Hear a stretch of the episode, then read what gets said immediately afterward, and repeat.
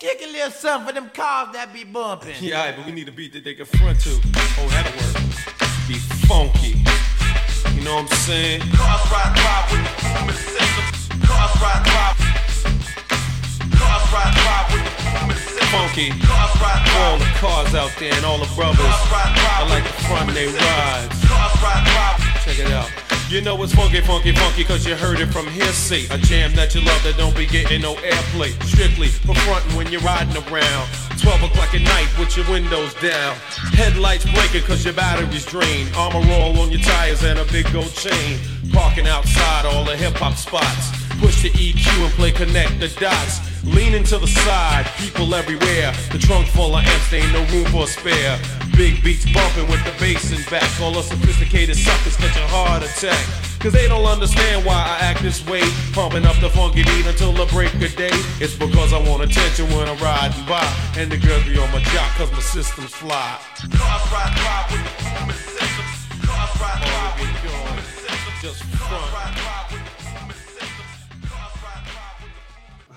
What is up, everybody? It's uh, your main man, Brandon McGrath, back at you again. I'm here with none other than my main man, Lorenzo McDonald, aka Elzo, aka DJ Elzo, aka 11th Hour Marauder, aka Lorenzo Cruz, aka Lorenzo Cruz, Lorenzo Wallace. Lorenzo Wallace. I got a bunch. You got a ton of names. what is your real? Your real last name's McDonald, right? Uh, it was. Oh, it was. Oh, did you change it? It got changed when I was a kid, but Oh, okay. Lorenzo Cruz Wallace, Wallace. is what it is now. Damn, dog. So you went from Irish to Scottish? Yeah, It's fucked up. Mexican. You look, uh, even though you look hella Mexican, but like handsome Mexican, Thank you. Al- almost like I don't know, Costa Rican. Oh, for real? That's right. Maybe that's why the girls like you so much, dude. Maybe. It's the green eyes. It is. See, that's that Irish though. You got that Irish, I Irexican. That's what you are. But I got a weird. I got like a light brown beard. With well, hair. I mean, at least you do have a light brown beard. I got a red beard, which is awful because every girl in the world thinks that I got a fire crotch, which is not fun. That's dope. It's not true. I just have a red infused beard. And now that I'm getting older, I'm getting fucking gray hairs in it too, which is even more awful. See, a couple of years ago, I thought getting gray hairs, like in the beard and the hair, would be cool. Yeah. I haven't had any yet.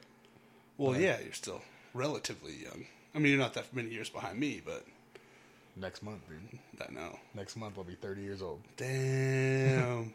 That's so tight, though. So, I've known you for 16 years now? Yeah. Since you were 14? Mm-hmm. That shit's crazy. Good old hideout, man. Fucking, that's that's where I met you, right? The hideout? Yeah. Doing hip hop nights? Doing hip hop Thursdays. Yeah. Freestyle Thursdays. Was it freestyle? Was it? Th- did we do Tuesday? No, it was always Thursdays. I did Blue Lamp Tuesdays. That's right. Blue Lamp Tuesdays and then Hip Hop Thursdays at, and you were underage the whole time. I learned that back in the day, if you're underage, you could go to any bar with a bag of records, tell the bouncer you're a DJ, and they won't even question you. They don't. They wouldn't give a fuck. Don't check ID or nothing. They did not care. I remember all every time we'd we'd be in all the spots with you, and they'd never, as long as you had records and were spinning at some point, they did not give a shit. So for for our listeners, give them a little background on yourself, like where you're from, what you do, all that fun stuff. Yeah, I'm from Los Angeles, California, right outside of Long Beach, called Norwalk. Moved to Carson City when I was six, seven ish. Mm, probably around 17, I started just kicking it in Reno as much as I possibly could until I just eventually moved here. Um, met you and most of my friends that I still have today through DJing. I learned how to DJ at a real young age. Uh, and yeah, by the time I was 15, I had like three weeklies at, a, at different bars. Who'd you learn how to DJ from? My cousin Derek, who's four years older than me, And he was what was he? Was his Ecto one his or something? name's like? Ecto. Everyone calls him Ecto. He, Or called him Ecto, right? He doesn't even. well, actually, he's starting to. He wants to come back and like oh really? do some shows, and he's a phenomenal producer, great DJ. Uh, kind of a funny story. So, taking it way back, as a kid, I, I really liked uh, Kris Kross, Who didn't like Kris Kross? the rap group that wore their clothes. The backwards. only reason why any white kid brought, bought cross color clothes. Right. because Kris Kross sported them in their videos. Straight up. So loved Kris Kross, had their posters. I loved uh, Michael Jackson. And that was pretty much the music I liked. Dude, I loved Michael Jackson. No bullshit. My aunt's nickname for me growing up was Beat It because I used to crush. I used to moonwalk. I used to do the whole like Beat It thing. I used to rock like literally from beginning to end, from like Vincent Price to like laughing Vincent Price the end of the Thriller. Dude, I do that whole dance. Shit was so tight. I had uh, it was cool because my grandparents were down for me liking music. You know, growing up with my grandparents in Carson City, Yeah. they would buy me cassette tapes that I wanted. I had the Kris Kross tape. I had the Michael Jackson Dangerous album on tape. Oh, Bad shit. on tape. I loved it. And uh, here's how it all started with me: is my cousin lived with us for a summer, and uh, I loved Iron Man when I was a kid. The, like the Black Sabbath song. No, the the, the the the comic character. Oh, okay, okay. So I loved Iron Man. Right. My dad would like read me Iron Man comics when I was a little kid. That's so tight. yeah, it was pretty cool. That's and he- right. And uh, you know, like Hot Stuff comics and Richie Rich comics and stuff like that. But I loved Iron Man. So my cousin, knowing I loved Iron Man, showed me the Black Sabbath song. But he didn't really show me the song. He just showed me the part where he says, "I'm Iron Man." Oh, really? Yeah, and I just remember tripping out, being like, "Whoa!" Like, if that's what he thought, if, I wonder if that's what he sounds like. You know, like just Yeah, yeah. tripping, being a little kid. It's like an alliteration almost. Yeah. It's crazy. So he's gone. This is a couple days later. I want to hear that again. And so I'm going through his stack of CDs that he had left in my house. And I see a CD called Iron Man. And I'm like, clearly this must be it. nope. I was way off. It was Ghostface Killah's first album, Iron Man. I took it and I listened to it front to back so many times trying to find that one part. No that, shit. That was, that was Black Sabbath. So you basically like stumbled onto hip Yeah. hop. And I loved by the time I was done listening to it back, I like knew the words and The fucking the jizza turned you out, dog. Uh, yeah. That's Jizza, tight. Jizza, uh, Ghostface, uh, only built for Cuban links, Raekwon. I loved all of it. Was was was Jesus? No, that was Ghostface's album. Wasn't Yeah, it? yeah, it was Ghostface. Ghostface. So so Ghostface turned you okay. Liquid Swords. Liquid Swords. That's right. Same time those came out. Yeah. And then there's oh man, So he had my cousin had uh he had his first set of turntables, and I think a lot of it was me just wanting to be do what my cousin did, and he was my influence. So I was just Sure. like, I'm gonna do what he does. This is cool. And and he probably just thought it was funny. Like, oh, I'm gonna teach him little. Yeah. Keep in mind, he's I'm I'm 11 years old at this time, and uh, he's just teaching me kind of little funny things here and there. And he didn't think I was gonna keep up on it, but Christmas time came. My grandparents got me my own set of beginner turntables. that's tight though. Yeah. They were like plastic belt drives. They weren't very great, but you know, so I set those up in my house, practiced, and throughout the years I just got better and better. By the time I was 15, uh, I mean, I don't want to like toot my own horn here, but I was pretty good. I took your own horn because for as long as I've known in this town, as far as vinyl mixing, you know, just actually being a DJ, like you're still one of the only ones that I could like, a have faith in being like, yo, you guys need a DJ that can wreck vinyl, that can beat match, that can fucking scratch hella good, that can, you know. I'm always, I always think of you because you're the only dude who's ever impressed me on turntables, other than like somebody who's from out of town and like a big right. act or whatever. Yeah, back in the day when I finally got like my first Technics 1200 turntable, or you know my first mix, like first real mixer. Uh, I'd go to my cousin's house. At this point, he lived down the street from me. We had our stuff set up. He had his turntables. I had my turntables, and we would just play a beat and practice scratching for hours. That's tight. People would come over to hang out, and then they would just leave because we were just scratching. Like, The hell reminds me of uh, of like Beat Street or, Mm-hmm. or or Break It Even when they're just like they're up in there like constantly trying to make new cool Yeah. sounds and shit and like Well, co- so funny you bring that up. So after I like listened to the, the back to being eleven, I listened to that record and I loved it, and I started getting into hip hop. MTV did like a thing. It was like a tribute to the old school days. It was like a whole week of they were playing like old Yo MTV raps, interviews with like Grandmaster Flash, interviews with the Fat Boys. so all the mid '80s Yeah, like mid were- to late '80s They were cool playing shit. like Krush Groove and, and stuff like that, and I just watched it all and I loved it. I took it all in. Yeah. I ended up buying like uh, Grandmaster Flash mixtapes and stuff like that. Could you imagine how fucking cool it was to a to, to be now? I, I I was born in '81, so for me, I was still a little too young to fully appreciate what was going on because by by 85, 85 to 89 was like huge for hip hop. Whereas all the all the big acts were coming out and, and everything was changing and everything was progressing and the rhyme schemes were getting better and the production was getting better, the beats were getting better, all that stuff. And New York was huge and and it was just like this huge scene of just like b-boys and, and hip hop artists and graffiti and just all this dope, intrinsic, amazing black culture that assimilated that basically every white person ended up adopting over the next 20 years because of how basically how fucking cool it was Yeah. and how intrinsic to American society it was and pop culture culture. I mean, really, if it wasn't for hip hop and it wasn't for black people, America wouldn't be where it is right now. No. Straight up. when you start seeing graffiti and Sprite advertisements and breakdancing in every commercial Yeah. and rapping and stuff like that, it's Yeah. like, whoa, this has gone a lot farther than I think anyone ever planned. Absolutely. Well, especially, you know, especially establishment white people, you know, white privileged white people from from back in the day that probably looked at rap and just said, "Oh, that's crap." That's- I mean, I remember. I remember no bullshit. One day, I was bumping, and it makes sense because I mean, of course, it's 1992 or three. I think it was 93, and I'm sitting in my bedroom and I got Snoop Dogg's Doggy Style tape bumping hard Great album. so good beautiful album and i'm just singing every song mind you i am uh 12 11 12 at this time but like just fucking bumping it hard singing every lyric you know and uh my old man walks in and and i think he just came in to like say something to me and I didn't get an opportunity to turn the stereo down. So he hears this, and he's like, "What the fuck is this?"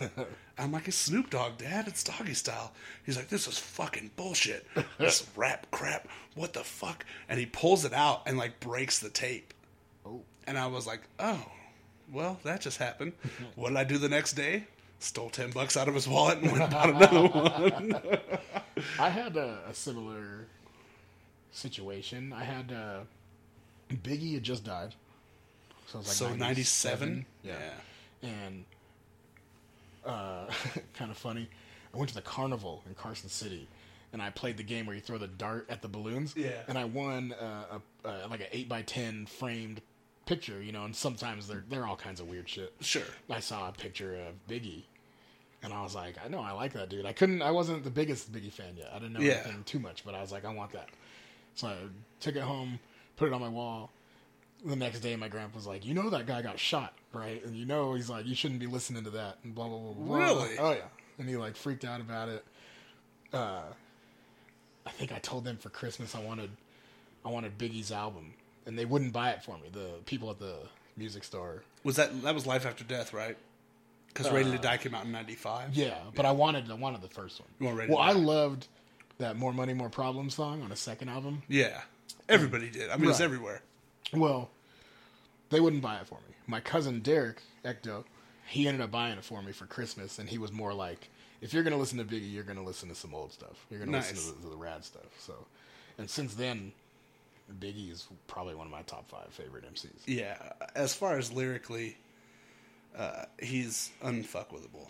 P- period. I mean, the dude, the, the dude, literally, you know, grew up in Brooklyn, and out of just opportunity and selling crack and being on the streets all the damn time, being smart. I mean, you can't be that good of a lyricist. You can't be that good of a, a street businessman like he was and doing what he did and staying out of trouble as much as he did without being pretty intelligent, you know. So Yeah. kudos to him for doing the doing the damn thing and and uh, just crazy, man. Puff Daddy fucking getting involved and then it all just blew up. Yeah. It's nuts. But uh, yeah, Biggie was always one of my favorites. I to this day I love it. I I still buy. I'll go on eBay and find like a weird, rare Biggie single, bid on it, try to get it on vinyl. No shit. Yeah. So. Kind of getting sidetracked, but yeah. So It's I, was- so I started DJing shows, sneaking into bars or bringing records to get into bars to DJ. Never drank, didn't care, just wanted to DJ. Just thought it was so cool that I could like be the one providing instrumentals for everyone to freestyle. Yeah. I just thought it was so cool. And that's where I met you at the Hideout. And uh, yeah, by the time I was 15, I was DJing Tuesday nights at the Blue Lamp Thursday nights at the Hideout and Friday nights at the Zephyr. That's so tight, dude. MC such and such, man. Those were the days. Those were the days. I used to bless that microphone. I miss I miss that a lot actually. I, I miss just fucking yeah, just doing like freestyles, just doing just going to a bar, listening to dope beats, and just trying to rock over them and have fun with your boys. And For people who don't know, the Hideout, the capacity for the Hideout's like what? Twenty five people. I mean, fire capacity, yeah, like thirty people Yeah, maybe. Real small place, pool tables, but we would get that place filled with people. Just we have we'd have sometimes hundred people in there. Just just wall to wall people. We'd move the pool tables over, over or out depending, and uh, and literally just wreck shop all night long and have so much fun Yeah. and dance and cats would break dance. We'd have ciphers outside where, where dudes would just like, you know, we'd go, cats would go outside for a smoke break and then just break out into like a battle, Yeah. and was like just like not not coolest- not to say, not to say it like I don't know. Just it was it was all positive energy. Like It was. it was all just fun, and it was such a cool thing to come into, especially me being super young. Well, and remember at that time, which was what was it? That was probably about 1998, 99, I think, maybe 2000, right around there. Um, at that time, hip hop was still a the internet still wasn't that big of a thing, so the pop culture behind hip hop wasn't there. It was all it was all if you knew about an artist, if you knew about Wu Tang or Biggie or whatever, you had to hear a song. You had to become a fan, and then you had to learn about them through being a fan. You couldn't just stumble upon it Yeah. and then The not most a- was like the source. You could Oh, check out this- the, exactly, the unsigned exactly. unsigned hype uh, section Yeah. or the the five mics section. Yeah, five mics is what a lot of people look to. You know, oh, this album got two mics. This album got five, whatever. So, um, yeah, and, and being in Reno, which was especially back then, there wasn't a lot of hip hop culture. So to be able to to have cats that would come through that were dope, you know, and, and some of us that weren't, but still just wanted to have fun and wanted to get better at the art that was freestyling or rapping or hip hop or, or breakdancing or whatever else. It was really fucking cool to to have and allow for that element of subculture to fuse into somewhere in, in Reno's history, you know. Um, and and really, we were a huge part of that, you yeah. know. And that's awesome, you know. All the dudes, you know, Tree, Matty B, um, even you know, JB. yeah, J U B, um, yeah, Jimmy, Tree. I think I already said Tree. Um, who else used to come through all the time? Every, like honestly, everyone like uh, it was all the element Thursday dudes. nights. Everyone would come through. Yeah, everyone would the come Element through. dudes who Element are dudes now would the come through. Black Rock City All Star guys. Yeah, Black Rock City All Star Uh, dudes. You know, Jamal would come through. This is like pre Who Cares, pre any of that. Yeah. and, like kick it and Ernie, Ernie started coming around, but that was Ernie would later. come around. Yeah. Well, we wouldn't just do the hideout. We remember we did those like Green Room too. We the did green room. a We few did those. nights. Uh, remember those those like parking lot sessions we would do. That's with the, right, The yeah. Zephyr. Park lot sessions. We did the Zephyr. The, the best was when every once in a while we do house parties or like frat parties and shit, and that shit was mad fun. There was a couple of fucking rad house parties. Like I remember me and Tree uh, did this house party at. It was up by the university. It might have been a frat party, but I think it was just a house party, and it was literally like a DJ, just some random fucking white dude. Um, that was like, yo, they want people to come through and freestyle. We'll pay you guys to come through, and they gave us like fifty bucks. And then I didn't drink, but Tree did, so was like gave him free beer, and I was like, you know, give me sodas or whatever. And uh, we literally just like there was probably like throughout the night, probably like 250 people at this party.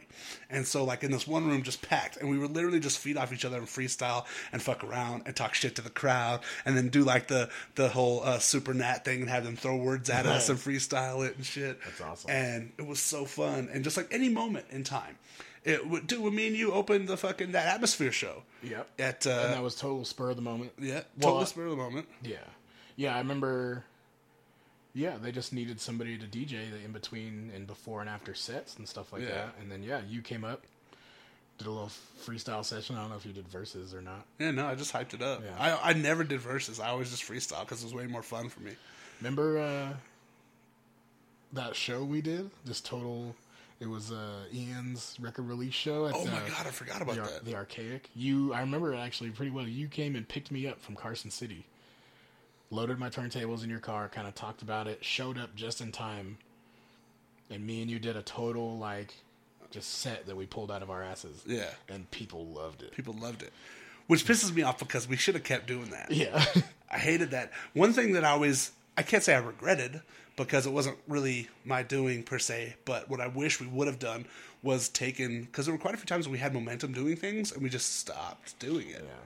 But that's life. I mean, that's what happens, you know? So, Well, I just remember it's cool. Like we can get you know you doing verses or freestyles, and me just dropping random instrumentals, cutting out cutting them out at the end of the measure, and you like hitting them with a punchline. That was just like energy. That was just yeah. Like, they always fed was- off it too. yeah, it always got great. great responses. It was fun. Anything. And you know, it wasn't about, it was all about the art for sure. And respecting it and making sure that, that we, you know, did it some form of justice. Um, there was definitely some cats who kind of were involved with it that I don't think had its best interest at heart, but just were kind of doing it because they felt like that's where they needed to be. Um, but you know, it is. I think that's involved with any any subculture or whatever. And then there was some cats who just like absolutely were a blessing to have around. Yeah. You know, so it's kind of the same with everything. So, fuck, dude, man, that was fun times. That was fun times back then.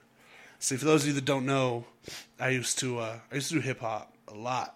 Um, I went under the under the name MC Such and Such, and I would do everything from freestyle in between sets at like metal and hardcore shows out of town, to me and Elzo would do gigs together. Um, I rocked with and and created or co-created the Cheese Ballers, which was a parody gangster rap group, which was hilarious Um, and uh, and just always try to have fun with it. You know, it was one of those things. Uh, man, I miss it. I miss it for sure.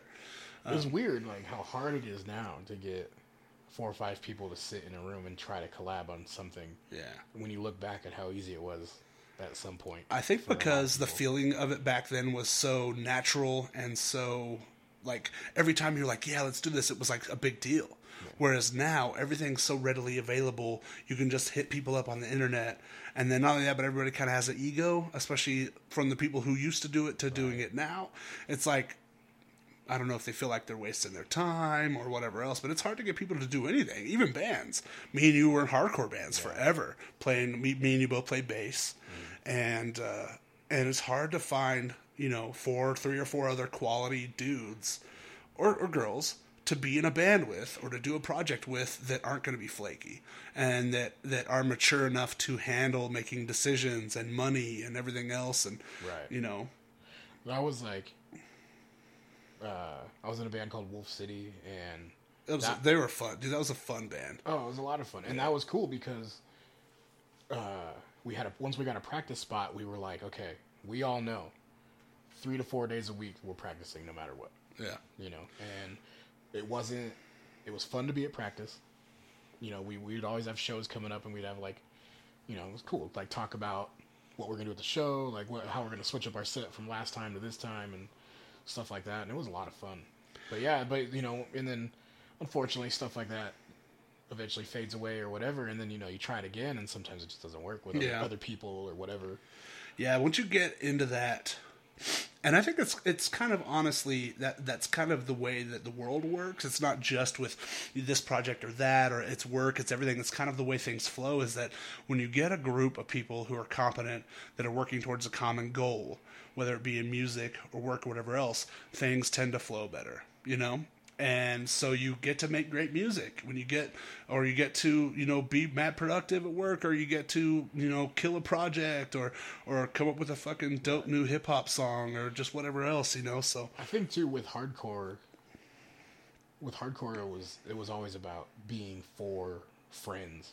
yeah It absolutely way made it way easier than just being like, oh, this dude plays bass, this guy plays guitar. Let's Yeah. ask him to join our band. Yeah. because then you got way different personalities trying to clash and stuff like that. Yeah. And, you know, when it's four friends that genuinely got along, that that seemed to be the easier. Yeah, absolutely. The the one result that you wanted to see as a musician in a hardcore band, especially being from Reno, was everybody fucking jumping around, having a great time, laughing, moshing, um, being goofy, um, singing along. I mean, that was what made it fucking fun and cool. So.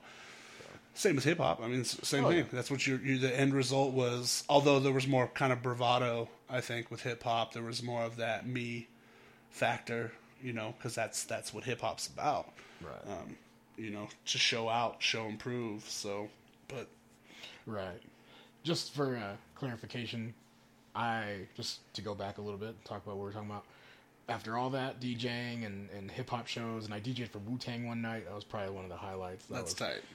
Their like DAT tape broke, so I had to like fill in and play instrumentals while they rapped, and that was super crazy. Like, Which is actually way tighter because then you're just like, yeah, yeah. I was just there to be like in the background, but then they were like, "Yo, here's our instrumentals. Can you spin these while we rap?"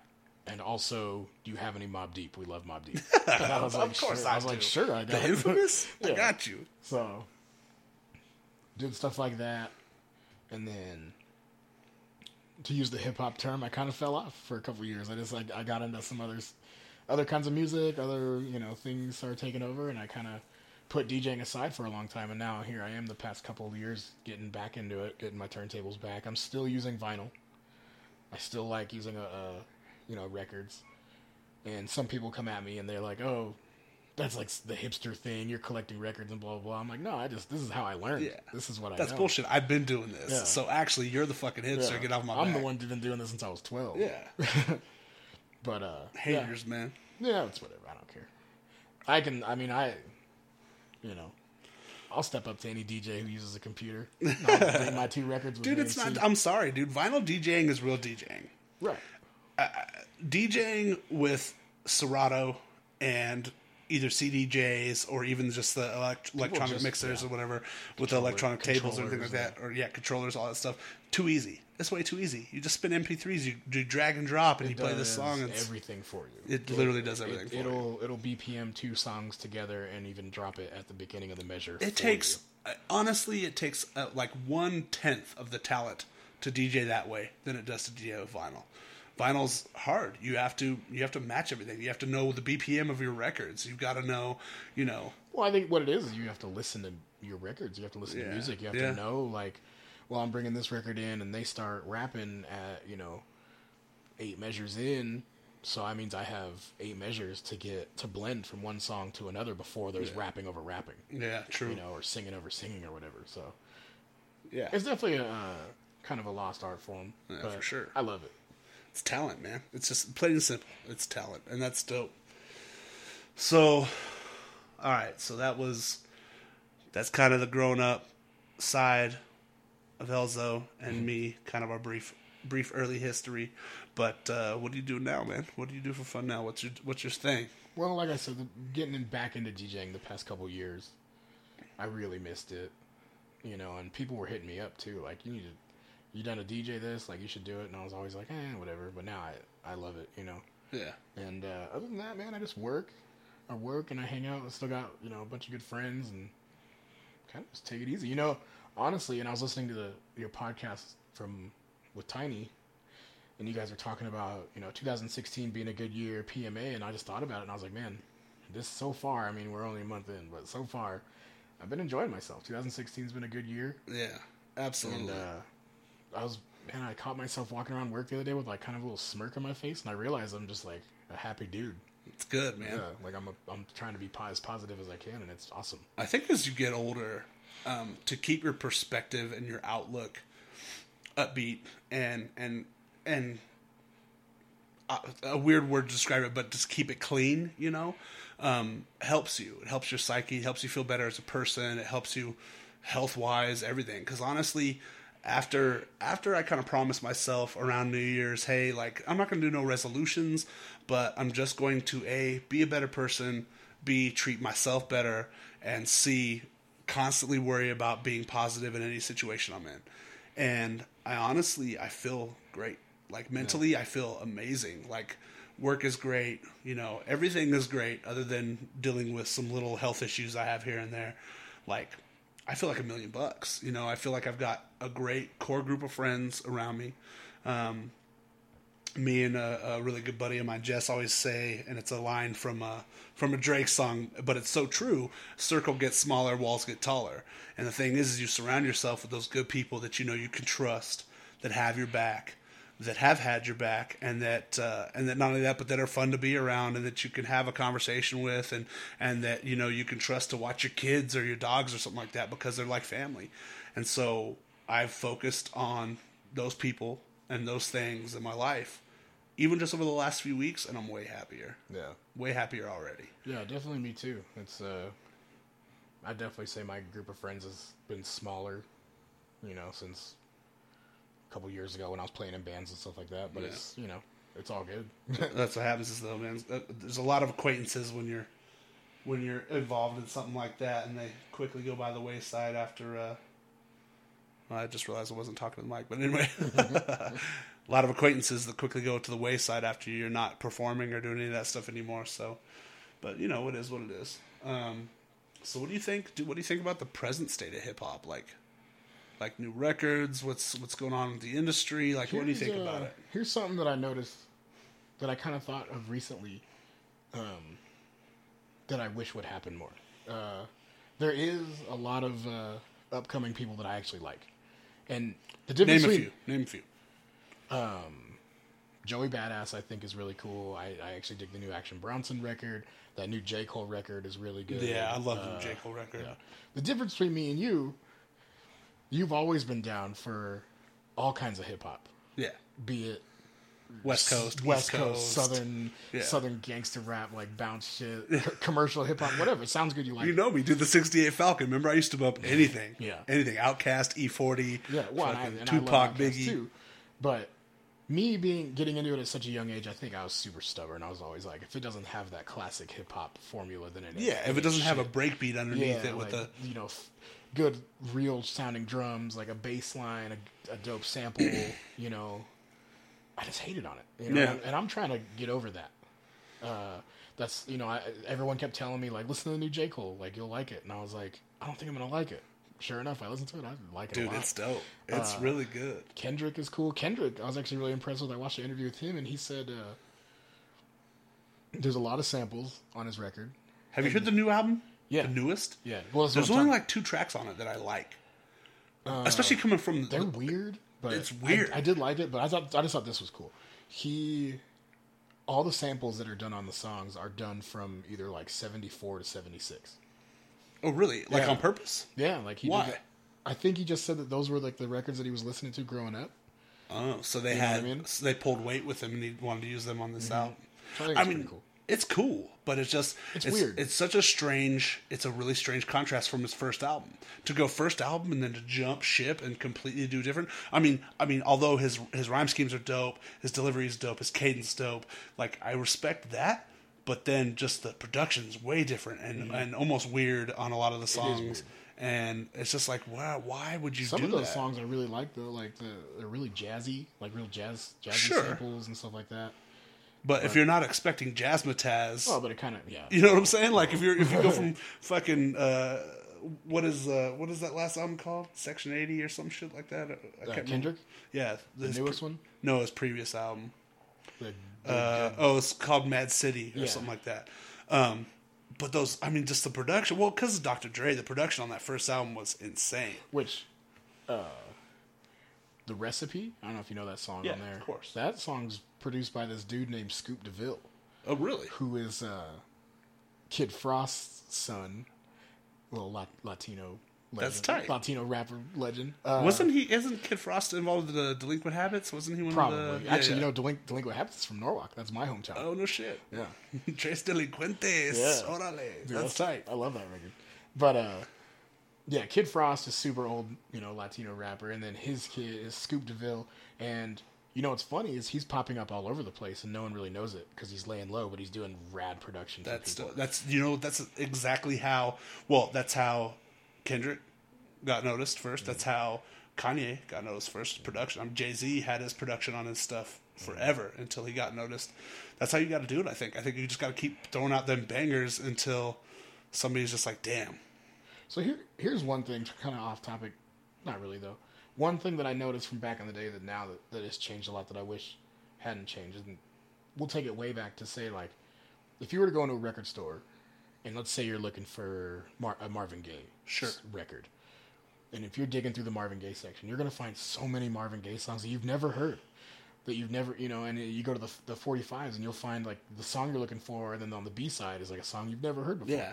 Jackson Five, same thing, or James Brown. Any of the Motown records. All those- Because you know what they did back then? They just recorded. They and sat in the studio. They were, they they were recorded and musicians. toured. Yep, exactly. So and they released records. Like people can say like, oh, I have a James Brown album. Well, he released however many Probably twenty five albums on- 25 on albums. vinyl. Yeah. on album- and on uh. I feel like hip hop in the '90s and the best, you know, like not best, but probably the the high point of it. They were doing a lot of that.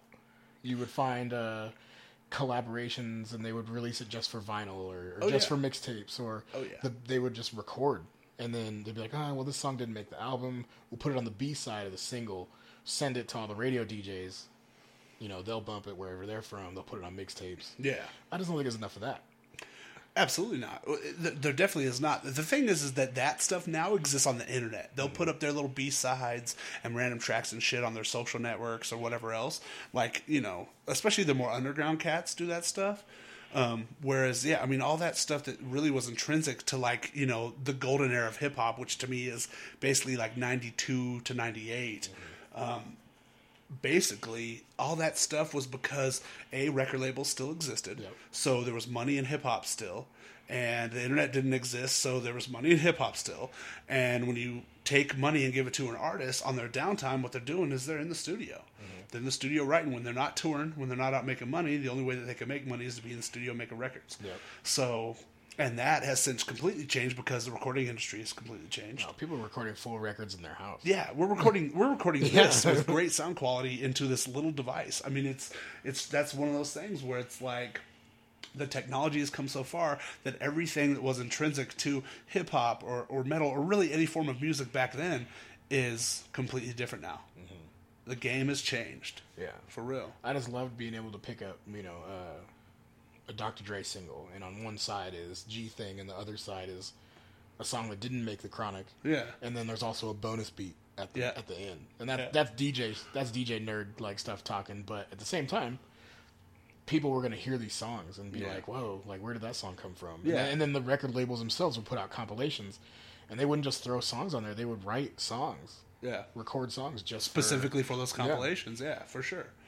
Yeah, I remember. I remember they used to do East West comps. They used to do like Southwest Riders had a had a comp that was all just like like slump artists and like E40 and and B-Legit and just like grimy like you know just like all sorts of just crazy stuff. You know, it's the the and then you had the emergence of like southern hip hop and you know baby and uh, juvenile and all that stuff that, that came out in the 90s also um, that was actually i mean in its own right dope and uh, and uh, well and a lot of other artists that, that nobody really knew about back then and then you had the ATL stuff. You had Outkast and Goodie Mob, which just absolutely revolutionized hip hop, as far as I'm concerned. To this day, I love Outkast. yeah, They're- absolutely. they're, still so great. Yeah. Out, between Outkast, Goodie Mob, maybe a little Organized Konfusion, some other things like, you know, you mix that in with, with you know, the the kind of the gangster slash West Coast flavor of like you know Tupac and Dr. Dre and Snoop Dogg, and then the East Coast,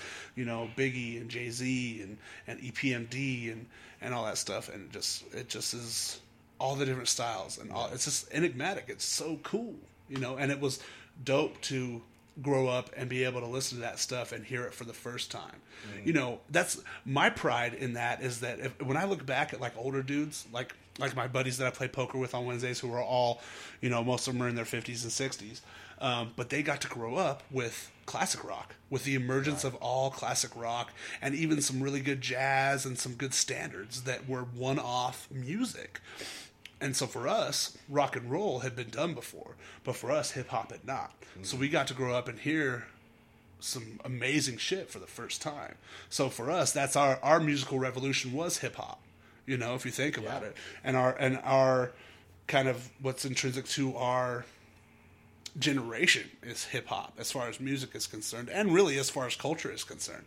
There's no one bigger element of American culture than the influence that hip hop has had. Oh yeah.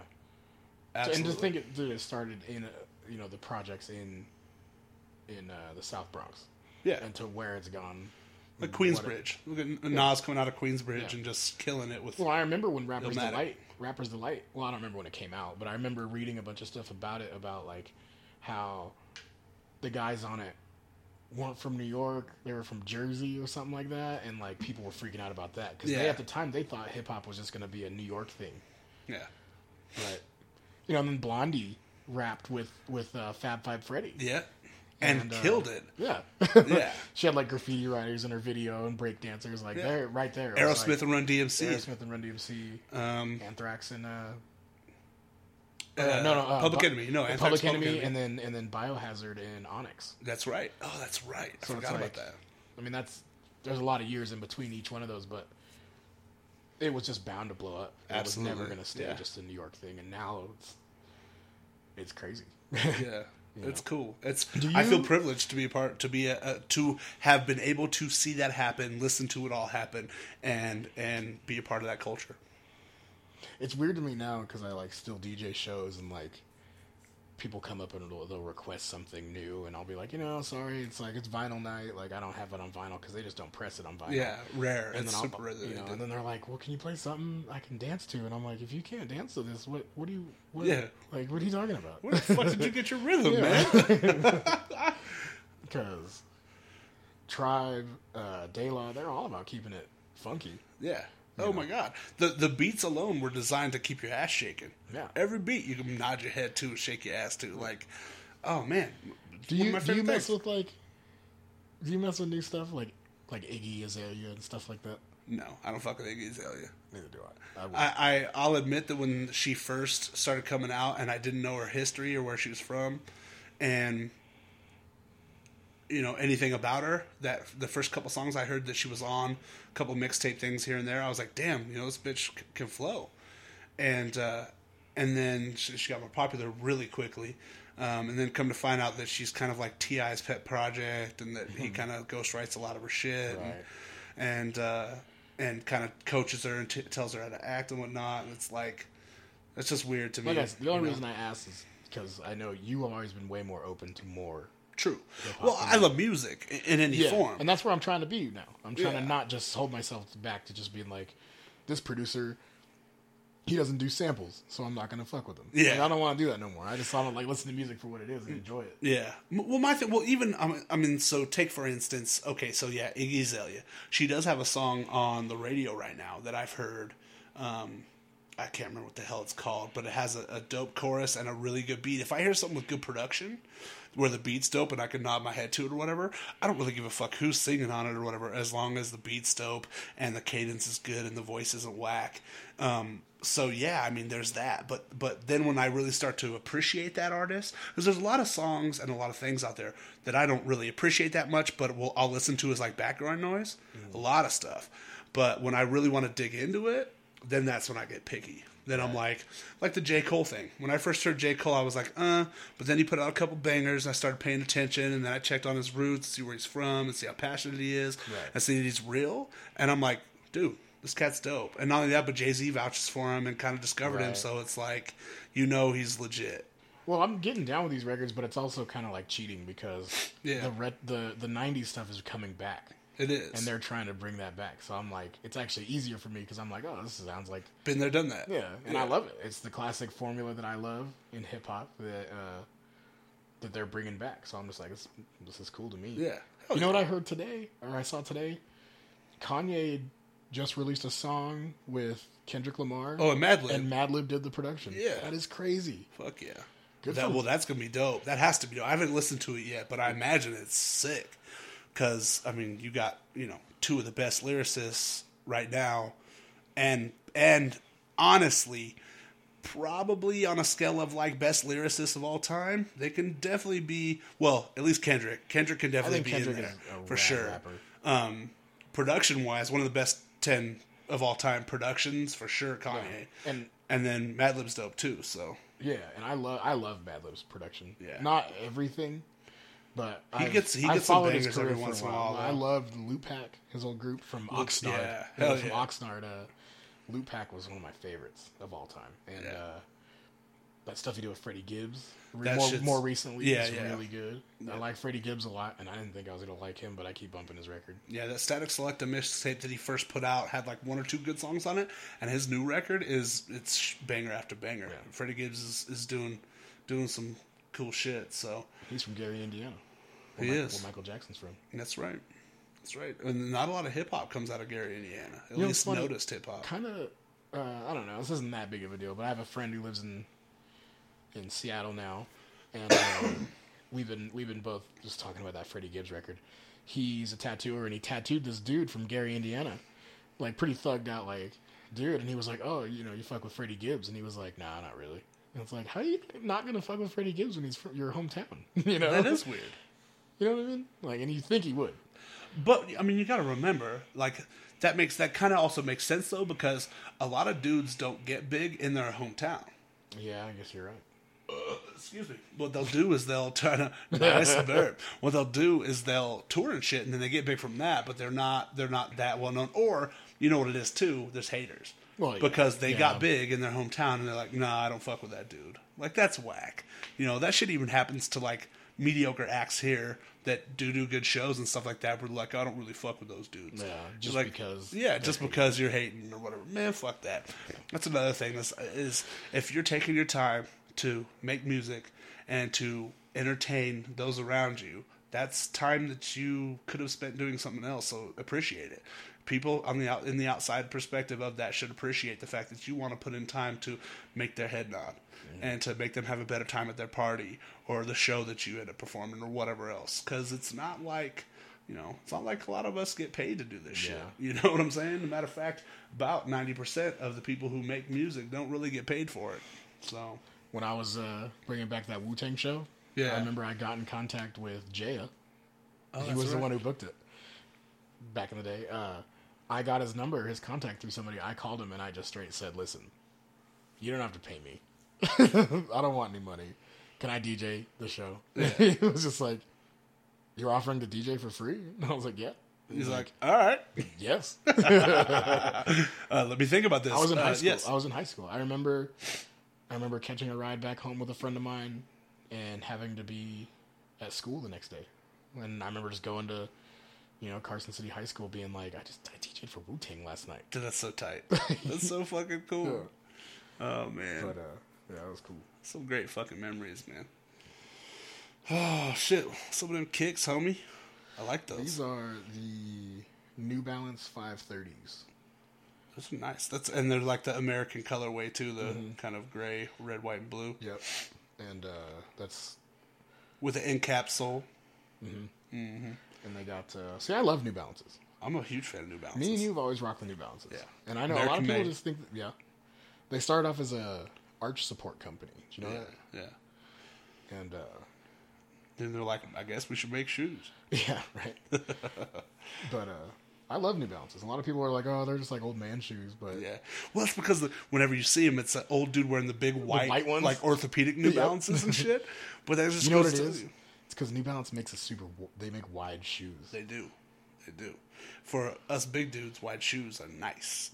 Got a big ass foot. You put your Sasquatch foot into these New Balances. I got friends that get every, not every, but they find a new pair of Nike Air Maxes, and they're always just black and white, and they freak out over them, and they love them Yeah. to drop 160 bucks, 200 bucks on a pair that they look exactly this, or like the the Nike running shoes. They all, I mean, nothing against them. yeah. They just all look the same to me, and I don't see why everyone freaks out. New Balance, they make the same shoe over and over, but the colorways are always different. Yeah.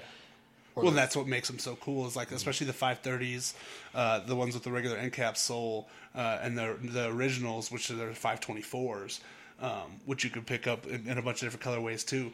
Always they do like they'll end up doing like a limited edition or print where they'll only make like 2,500 of one line, Yep. which is dope. I remember copping a couple pairs of those And back they do in them the in day. themes. Yeah, Like I have a like a pair that are like the five seven four yacht editions. Oh, and they yeah. look like shoes that you would wear like boat shoes. Yeah, they Uh-huh. look like the boat shoes. They made a I don't remember what the number was, but they made this was super, super cool. They made a they had like an employee who worked at the factory for like 20 some 30 some years or something like that and then retired. And they made a shoe called the New Balance and then it was his name Oh, to tight. honor him for working. like the at- New Balance Edwards or something Yeah. like that. Wait, how cool so is that? That's that just shows you how dope of a company New Balance is. I, I'll admit I'm a fan of Nikes, but I'm a fan of of comfortable Nikes. I'm a fan of. I do like. I've always been a fan of the Air Max 90s, but I'm a fan of the Air the true Air Max 90s with the running sole. Because they make Air Max 90s with a flat sole in them too, and those aren't real Air Maxes. The real Air Maxes have a true bubble sole, and they have the running sole on them. They actually have the running tread, and they're a little larger arch, um, and they're comfortable. And they don't design many series of those. So when they do design like a limited edition of those, or or if they design a colorway that's never come out, that's a big deal. But those are the ones that people are buying up like crazy. Most of those are, are not real Air Maxes. Right. They're just the ones that they're just like the cheaper ones, and everybody wants just the black and white ones or the all blacks or whatever, which is cool. Whatever. I mean, I do like some of the limited edition Nike stuff. They do come out with some cool shit every once in a while. Um, See, they make a big shoe too, which is nice. yeah, yeah. I mean, I think every manufacturer does now, but the, de- definitely back in the day, like if you think, I remember, you know, from mid '90s until like 2005, you know, finding a pair of New Balances uh, that were dope was like, oh shit, like a gold, like holy shit, like you open the, you know, the treasure chest and, and uh, or the uh, briefcase in Pulp Fiction, and the light comes out because you just found a new pair of New Balances that you had never seen before, you know. Um, whereas Nike's just been making so many pairs of shoes that it's like, oh, this and this and this, so. I've been But- seeing a big, uh, like a lot more people were rocking uh, New Balances lately, like in the past couple Oh, years. really? It's Yeah. making a resurgence. Mm, and like stores, more stores are carrying them. Yeah. You know what I don't get? I don't get the fascination with Air Jordans. I don't either really now. Yeah. Like, I don't ever like. I've never like. I've never owned a pair. I'll admit. I that. understand like the colorways, like different colorways, sure, and the different styles. You know, they have different ones that have they're made a different way or whatever else, and but they're like dudes straight up pay Uh, exorbitant amounts. I wish I could be consider myself a sneakerhead, but I just can't afford it. Yeah, no, absolutely. People are not. dropping so much money on pairs of Jordans and stuff. I like wouldn't that. want to. I'd feel ignorant if I had more than like five pairs of shoes new. You know what I'm saying? Like especially unworn. These cats buy these shoes and Oh, they, don't wear them. They keep them in the box. keep them in the box. I have uh, in Carson City at my grandparents' house still. I hope I hope it's still there. This is just funny. My cousin gave it to me when I was a little kid, and it's a all black Chicago Bulls uh, bomber jacket. Oh shit! Like a made- starter one? It's made for like it's a kid's size. Oh, shit. It's just all black. Got the straps on the the wrists, Yeah. the strap around the neck, and it's uh, just got the sh- big big red Chicago Bulls logo on the back. That's crazy. I remember rocking that when I was a little kid. Yeah, we were little coolest thing. kids, so like I remember like sixth, probably fifth and sixth grade, maybe even seventh. Have if you had a starter jacket, a Chicago Bulls or a Raiders starter jacket, you were like cool, Right. Like, oh you got oh you got a starter jacket, oh you can kick it with us. We're the cool kids on the playground. Like so weird, dude. Like And I would never get that regularly. My, my You, you know what's hilarious is that my so I asked one year I asked for and I specifically said on the thing and, and the starter jackets you could go to like ShopKo which was open back in the day and you could buy one for like thirty five bucks.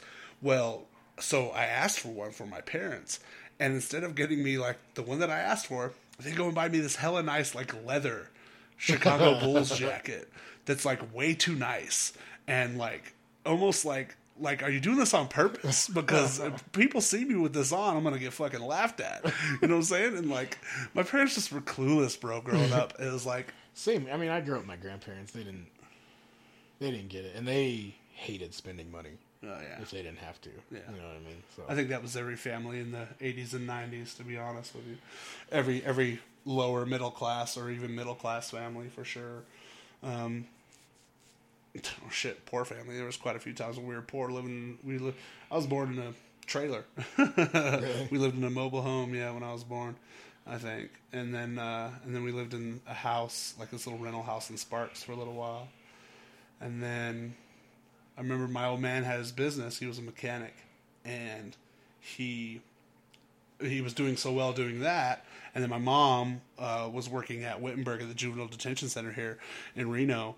Uh, and they were both making really good money at the time. And so they were able to buy their first house. And like that was huge when we were younger. It was like, oh, we get to live in a house now. You know, like it's so cool. Like our own place and mom and dad own it. And that was cool. And just, dude, growing up, it's crazy, man. But they never we never wanted for anything, that's for sure. But it was just like you know, when Christmas came around, it's time to like get that starter jacket. It was like, nah, I'm gonna get you this instead because I found it somewhere for hella cheap. Right. you know what I'm saying? Like, Yeah. Uh, it's so funny. Yeah, my grandparents. I don't, there wasn't really too many points where we didn't have money. It's just that they didn't. They just they depression. They grew up through the depression. They Yeah. didn't like spending Gotta money if they on. didn't have to. And then here I am, and I'm like, I want to spend all my money on records, and they're like, what? you know, and uh, Why would you do that? yeah, like, Why would you spend well, all and, your and money? then actually you said this on your last podcast, and now I was freaking out at home because the same exact thing. I would come home from DJing those three nights a week, being a kid, and first thing, my grandma, did you get paid? Yep. And I'd be like, how do you explain to your grandma? No, no, but I DJ'd for Wu Tang. but that experience was worth so much to me. Yeah. Yeah. You no. know, no, I didn't, but I hung out with a bunch of people. I made lifelong friends, and I that those things weren't important. One of my favorite lines from Brother Ali is is I can't pay my rent off free water and chips. Like that's so true, dude. Like artists don't get paid shit ever until you until you blow up and, No, yeah. and actually have a guarantee. And dude, I mean, look at like like my boy Sage Francis who has worked his ass off. Like honestly, I don't think there's anybody in the hip hop game, literally no joke, that has worked harder than him in the last ten years. Watching him plan his own tours and do his own record label, and the dude is a workhorse. And the only reason why he is as big as he is and does as well as he does and is able to tour and make money in that is because he fucking constantly hustles. Dude's always working. You know, Well, he's got his own label. yeah, he has his own label. He, has he tours every people. every year. He even vowed to quit touring a couple years ago, and then said "fuck it" and just kept doing it. It's like, so I mean, you know, you're a workhorse when you can't stay away from the game. Man, that was another time in hip hop that I was kind of freaking out, and all you guys were pumped was the Anticon Yeah. days. Well, that was so for us, especially with with a lot of it being watching them. So you got to remember, this is time frame wise. This is when I first heard Anticon was in the late '90s. So I want to say 98, 99. And so there was still kind of the East Coast West Coast thing, and underground hip hop really hadn't been paid attention to that much. So you hear this sound that's dope. The production's dope on some of it, and it's weird and quirky and fun, and it's it's it makes you want to listen to it more because of how strange it is. But it's mm-hmm. dope at the same time. Like I fell into it like a fucking bear trap. I dude. remember Like, all you guys were always like, "I'm going to San Francisco to some Anticon show," and Yeah. and I was always like, "What?" Like I saw the, I saw those guys enter the a freestyle battle, and they just made a mockery of the whole thing. I was like holding a grudge because they weren't the, the classic hip hop sound. yeah. Maybe I need to listen to it again because I feel like now that I I might have an appreciation for it. Now. Yeah.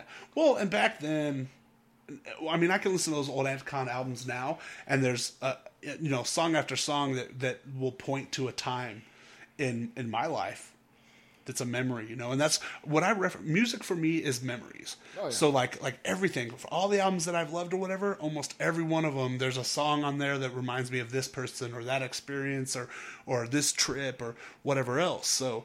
um and Anticon was you know was an awesome point in my life where a lot of things were changing. I was growing up, and and uh, and that's what's so beautiful about hip hop is that it just was kind of really profound at that time to listen to conscious rap over pretty good production, but like different stuff, Right. And and know that it was like these cats that all came together in San Francisco and just like wrote this album, and mm-hmm. then you know, and then spanned out to have this person from this coast and this person from this area and all these different people, but that are like kind of nerdy and just kind of putting it together to be fucking fun and cool, you know? And I was still just being there like, nah. Nah, I'll, fuck listen, that. I'll listen to Gang Starr. Yeah. I'll listen to. But see, while you were doing that, I was still listening to Gang Starr, Well, yeah, appreciating the fuck out of it. But then also, it was easier for me to just hate on it. Yeah, no, I understand. hey, man, some people don't like change. I understand. I mean, but I, I don't know. I like. It's all right. You can be racist towards Ant- Anticon, dude. It's Oh. cool. you can be prejudiced, dog. Isn't Doseone? He's black, isn't he? No, he's not. He's a fucking awkward-looking white dude. Is he? Yes, Doseone is an awkward-looking white dude who has a crazy voice. I thought he was like a weird, like half black. Doesn't he? Have, did he have an afro at one? No. kind of. Nope, he has like stringy, dirty hair in like a lot of those old videos and shit. But dude, he battles Eminem at one of the Scribble Jams and actually kills it. Like it's kind of crazy. Yeah. I had a Scribble Jam DVD, and uh, he goes against Peace from the Freestyle Fellowship. Oh, that's right. Well, okay, so he goes against someone. It shows like a snippet of his freestyle, and it's mostly just funny. Yeah. And then I was like, "What? Is, this guy is weird." He's got like his shirt all pulled up like a like a like a cheerleader Yeah. would have her, Yeah. you know. and, uh, And he has that voice. and he's got this weird, and he's just going, he's just going real fast, and I don't think it's he's really saying anything. And then I'm watching the video, and then he keeps popping up, and I was like, you know what that means? That means he keeps He winning beat rounds. people. Yeah, he fucking smash So, dude. and then he goes against Peace from uh, Freestyle Fellowship. and after he goes, Peace mimics Doseone style, and he just starts spitting a bunch of weird shit at him and saying a bunch Oh, of weird shit and wiggling his hand all funny. That's tight. I, I don't think I've seen that video. It's cool. Uh, of course, rest in peace. Eyedea won that year. Oh, he that's right, Pretty that's much every year. Man. That I think it was the year before that Eyedea had to go against Brother Ali, which was funny because Yeah. like two friends drove up together and then Yeah, they ended up and then they have to battle. battle each other. Yeah. Two dope fucking lyricists that, uh, I mean, honestly, both of those dudes at that time were ahead of their time for sure. And it sucks that that dude, I mean, that's, you know, it's crazy, dude, and I, I don't want to digress too much, uh, uh, but substance abuse and it causing the death of great people, especially even people close. I mean, dude, we've lost, I lost two close friends a few years ago to substance abuse. Um, I, you know, in the entertainment industry alone, just all these great talents, you know, from young to old, from known to unknown, are just constantly embattled with these addictions and things, and it just sad, man, to Yeah, it's watch. crazy. It really is. Ugh, awful, tight. Anyways, let's pick it up. Where do we go from here? Oh man, Substance abuse. yo, yo. So let's talk about that heroin. What's up? No, that, that hair on. that heroin, man. Um, nah, fuck all that shit. But anyway, back to that positivity. Uh, I was online the other day, and I was looking at the. I guess they had just had the Golden Globe Awards or whatever, and uh, one of my favorite celebrity crushes came on, Miss Olivia Munn. Do you know who she is? Is she the? Is she the one that does like video game stuff too? She did, yeah. She so her first Yes. shit was like she was on G four and do the video game stuff. I do remember her. And um, where I where I really fell in love with her was on Newsroom. She was like this bad bitch on Newsroom, and like had this attitude, but was like kind of like bossy, but super cute and super like intelligent, but also sexy as hell. And that for me was like it. Like that's boom, celebrity crush. I love her. Well, she's dating uh, Aaron Rodgers. She's dating the the quarterback of the Green Bay Packers. You know, Oh, and uh, and she's like she's going to be in the new X Men movie that's coming out in like a year or two and stuff. But like, I don't know. I just you know, it's I. w- What are your celebrity crushes, dude? Do you have any? Uh, okay, so I feel like some people would feel me on this, and some people are gonna think I'm weird. I don't know. Have you have you watched that new show, Jessica Jones? Oh yeah, The main girl on that? Yeah, yeah. I'm trying to look up her name right now. I'll look. I'll look it up. I think it's you. it's Kristen Ritter. Kristen Ritter. Yeah, I think you're right. No, she. So I. So I saw her. She, she was in Breaking Bad for a few episodes. Oh, was she? Um, and she's been in some other things. She's got she had like a show. Don't trust that B and yeah, the Apartment B Department two and three uh, or some shit like that. Yeah, which was not good. I was I I remember seeing her and I was like, because she was in that movie a while ago. It's like she's just not into you or something like that. And I remember she's like a she doesn't have a big role or anything. Yeah. I remember being like, Well, she's always been just like a character actor. She's a little part in this, little part in Yeah. that. But in Jessica Jones, she's dope. yeah, well, something about her. I don't know. She's just, she's all. I don't know. She's kinda- like sassy. She's kind of It's like looking, but I about love her. it. I don't know. She's got like a big forehead and like, Yeah, she's all, but she's got like a tight frame on her, and she's cute. Like I, I don't know. hair. I'm into that. Yeah, that's true. cool. I honestly love any hair uh, That as long as they oh, have her hair. and uh, oh, what's her name? Anna Kendrick. Oh yeah, Anna Kendrick is like the she's like the cute hot girl. Oh, like love her so something about her. Yeah, she's super adorable. Like you just want to pinch her head off. She's so cute. It's hella fun. Uh, what? No, yeah, you're right. Not like you know, not like for real. Not I'm saying not all the way off. you know what I'm saying. Those are those are two of mine. What, what, what about man crushes, dude? You have any celebrity man crushes? Mine's my my big celebrity man crush is The Rock. I love The Rock. I think The Rock is. dope. I've read a lot of stuff on The Rock. He's dope. He's Yeah. hella cool. I, I like how funny He's he a is. cool motherfucker. He he cares about people, but doesn't give a fuck about what people think. He just lives his life and has fun and is all about you know being fit and lifting. Yeah, and you know what's funny is I saw productive. I saw a bunch of workout routines of his, and he's not even about being huge. No, he, He, just runs works out all He does time. a lot of cardio. Yeah. He does a lot of, but then when it's time to to get big, he switches up his diet, he switches up his workout, and he fucking just He's been doing it for years. I mean, his whole life from playing all the way up into college football, and he probably could have gone pro if he wanted to, but I think he ended up doing pro wrestling and shit. Kind of followed in his, I think, his grandpa's footsteps, who he looks Oh, exactly yeah, like. right. Um, and then I, who knows if he ever has done any type of growth hormone or steroids or whatever. But the dude looks like a brick shit house. Like he's he's fucking built always. Like you never see him when he looks deflated. The dude is just a hmm. specimen. So yeah, for sure, dude. Like if I could one day look half as good as The Rock, I'd be pretty excited about it. yeah, he seems like a cool dude. he, he should get a podcast, The Rock should have a or, podcast. or he should come to the Hella podcast and just. Dude, how tight would that be if The Rock came to the Hella shit. Podcast? I wouldn't know what to do. I'd be ner- I'd be like, I'd just be like, "Yeah, what's up? Let me fill in biceps, dude. No homo." I'd So- just be trying to eat with him because I feel like he puts it down. I tried to fucking hit him up on his cheat day. Be like, "Yo, Rock, did you cheat day? Let's do this shit. Yeah. Twelve pizzas, just fatness, And then he'd make us get in the gym and and kill us Yeah. and yell at us. I love it. He has these videos on Instagram and Vine and shit where he's in the gym and he's at a public gym somewhere. You can tell, and he'll get distracted by somebody in the gym, but then because he gets distracted by them, he'll stare at them and yell "focus." hella loud and pretty much i think he yells it until a he focuses and b they focus on him and uh it's fucking hilarious it's tight that's crazy. yeah Well, I just saw um, I just saw The Revenant, so I guess I'll, I'll go with Leo just because Uh, dude because he was dope in that movie. i want to see it again because of how good that fucking movie was go see it. dude I, and i will i will buy just the edge of my seat because that's all i'll need dude that was so good he did if he doesn't get the fucking oscar for this role Yeah. i don't know like So wait, has he never won one? he's been he's been nominated like numerous times. I think Titanic he was nominated for, like uh, Wolf of Wall Street he was nominated for, but the dude never wins ever. That's crazy to me. And and he's a fucking fantastic actor.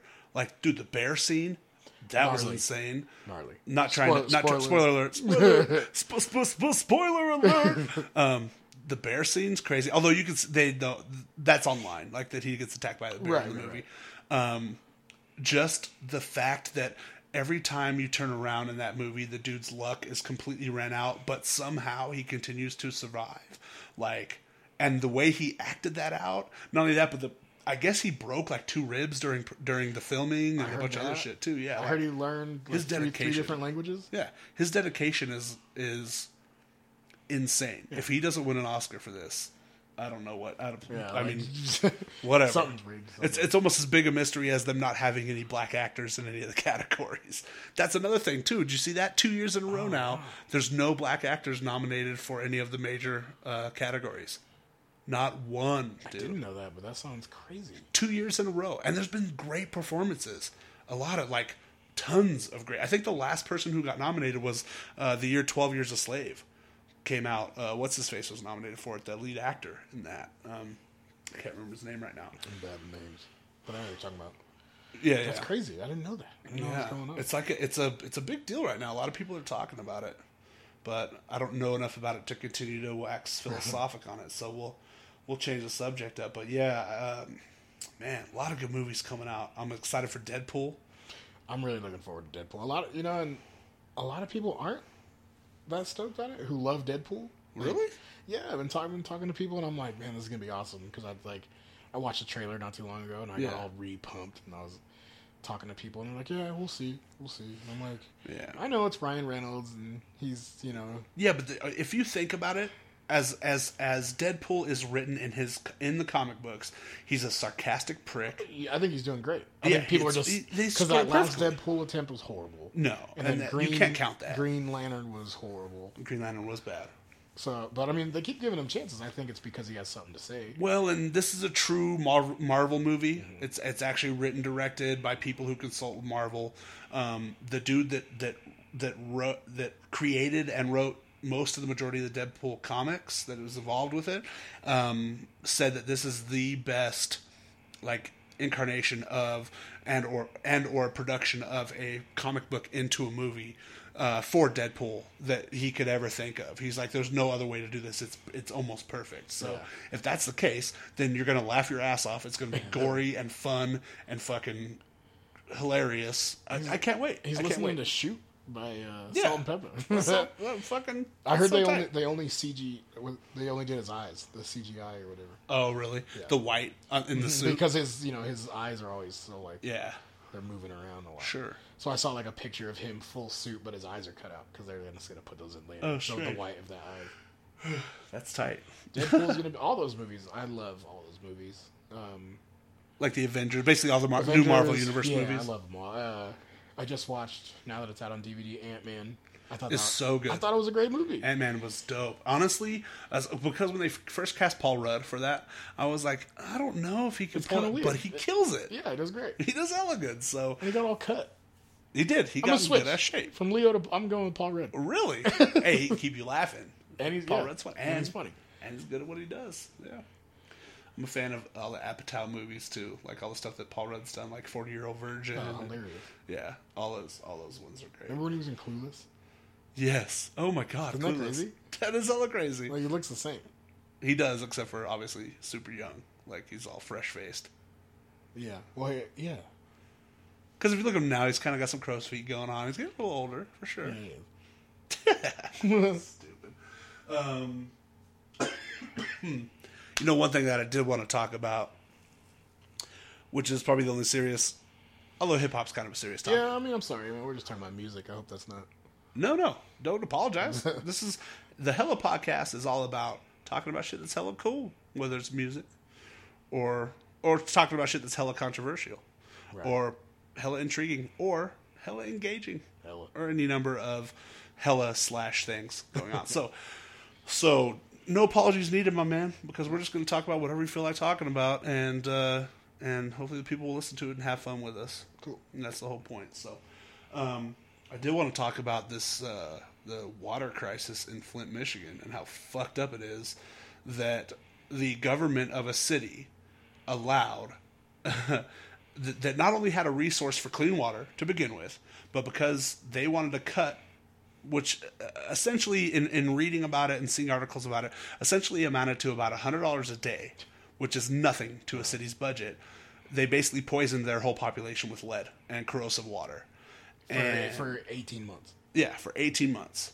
And when they already had a source from lake huron so they decided to move to a 19 times more corrosive river that runs through their town all of the pipes going to a lot of the homes because of the uh, corrosive effect of the water and a lot of those pipes being old as shit and being lead corroded and now people have lead poisoning.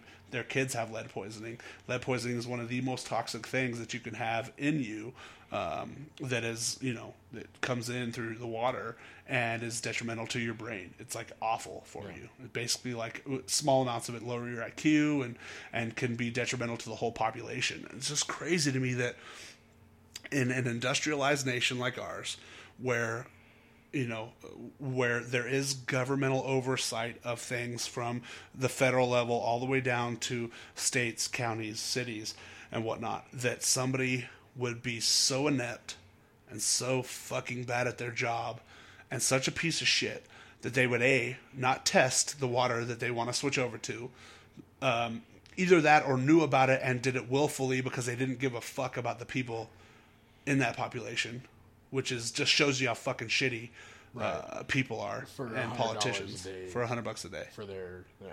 Yeah.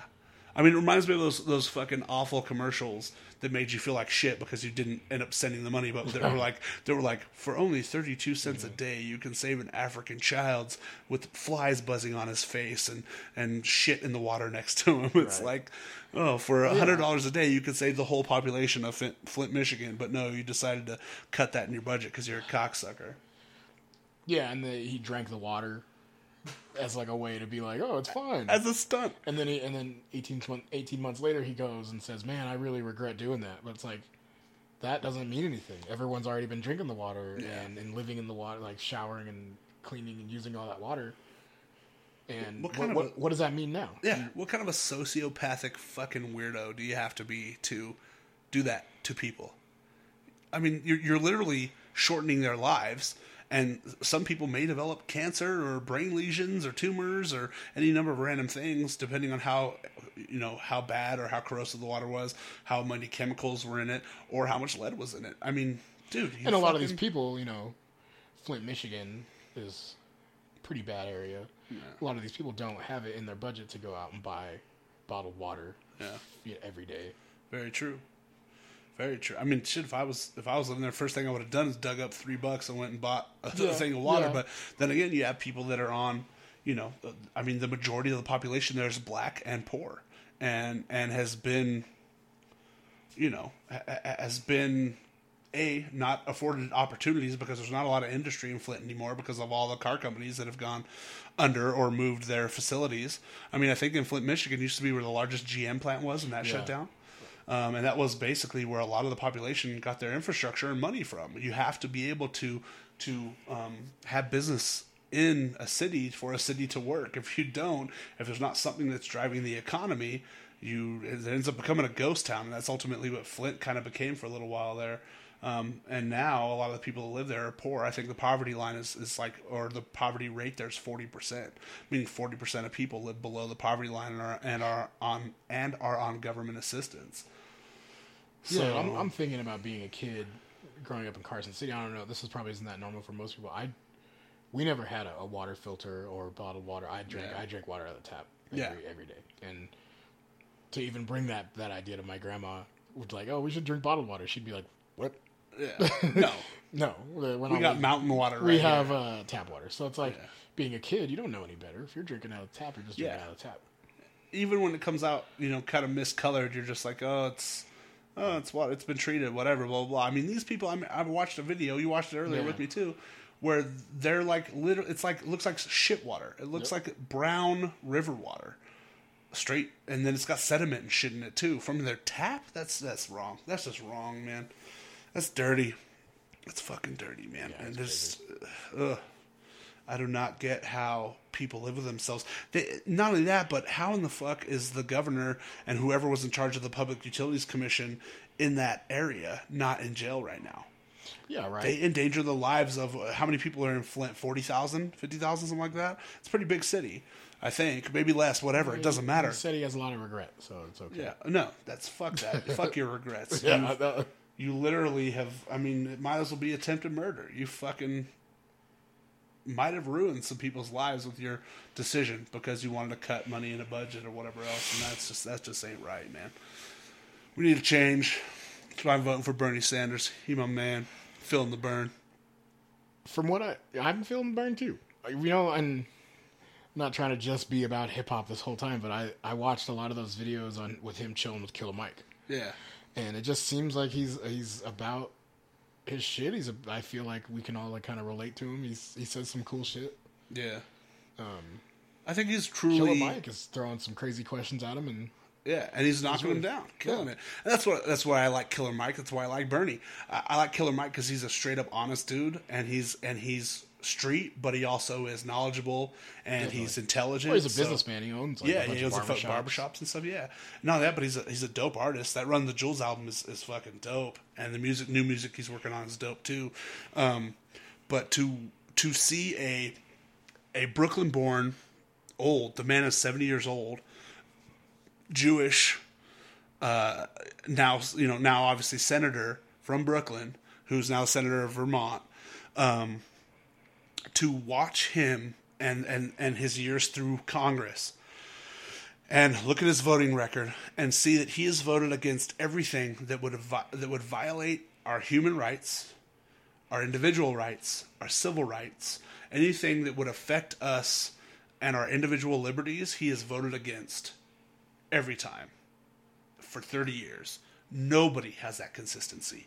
He does. He fought for everything from civil rights. He stood up for black people when it wasn't popular years and years ago during civil rights. For He's real. old. He's old. He's old. Yeah, yeah. and uh, and he's always, as far as I can see, he's always been in the right Right. which is and he's always been in the right and it hasn't it's not like he does it as a sacrifice he's in the right because that's how he really feels you can tell he's super passionate about it and that's one of the reasons why i love him is is i want somebody in the white house who's passionate about about humanity who actually cares about this country and understands that this country is built on the people that work.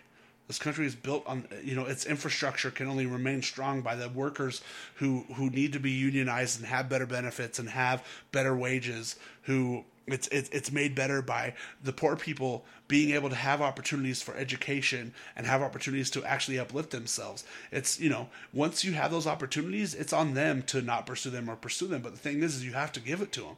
If you're in a nation that is is as advanced as America is, quote unquote, um, it's something that just has to be done.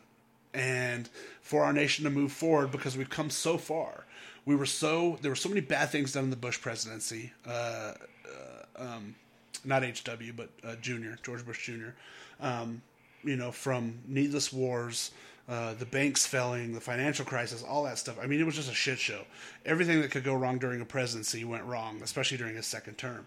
So for Obama to to take that shit sandwich that he was dealt and to you know increase job growth and to finally bring us out of the recession that we were in then and uh, to you know to allow for Dodd Frank and Glass Steagall to help regulate the housing industry to help regulate Wall Street so that the, so that con- consumers who actually would work with Wall Street and would work, uh, you, you, know, and, and and use their money to invest in those things can be protected.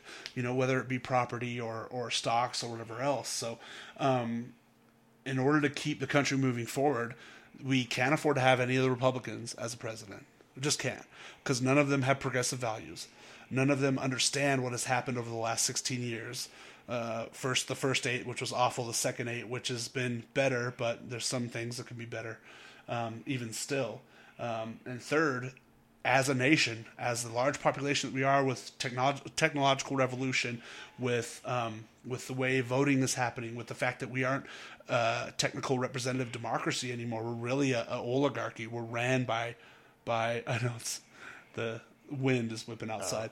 Um, we're basically ran by corporations who are giving money to lobbyists and to you know people in Congress and the House of Representatives and stuff to vote a certain way so that they can get bills passed for themselves, um, and that has to change. Our political system has to change.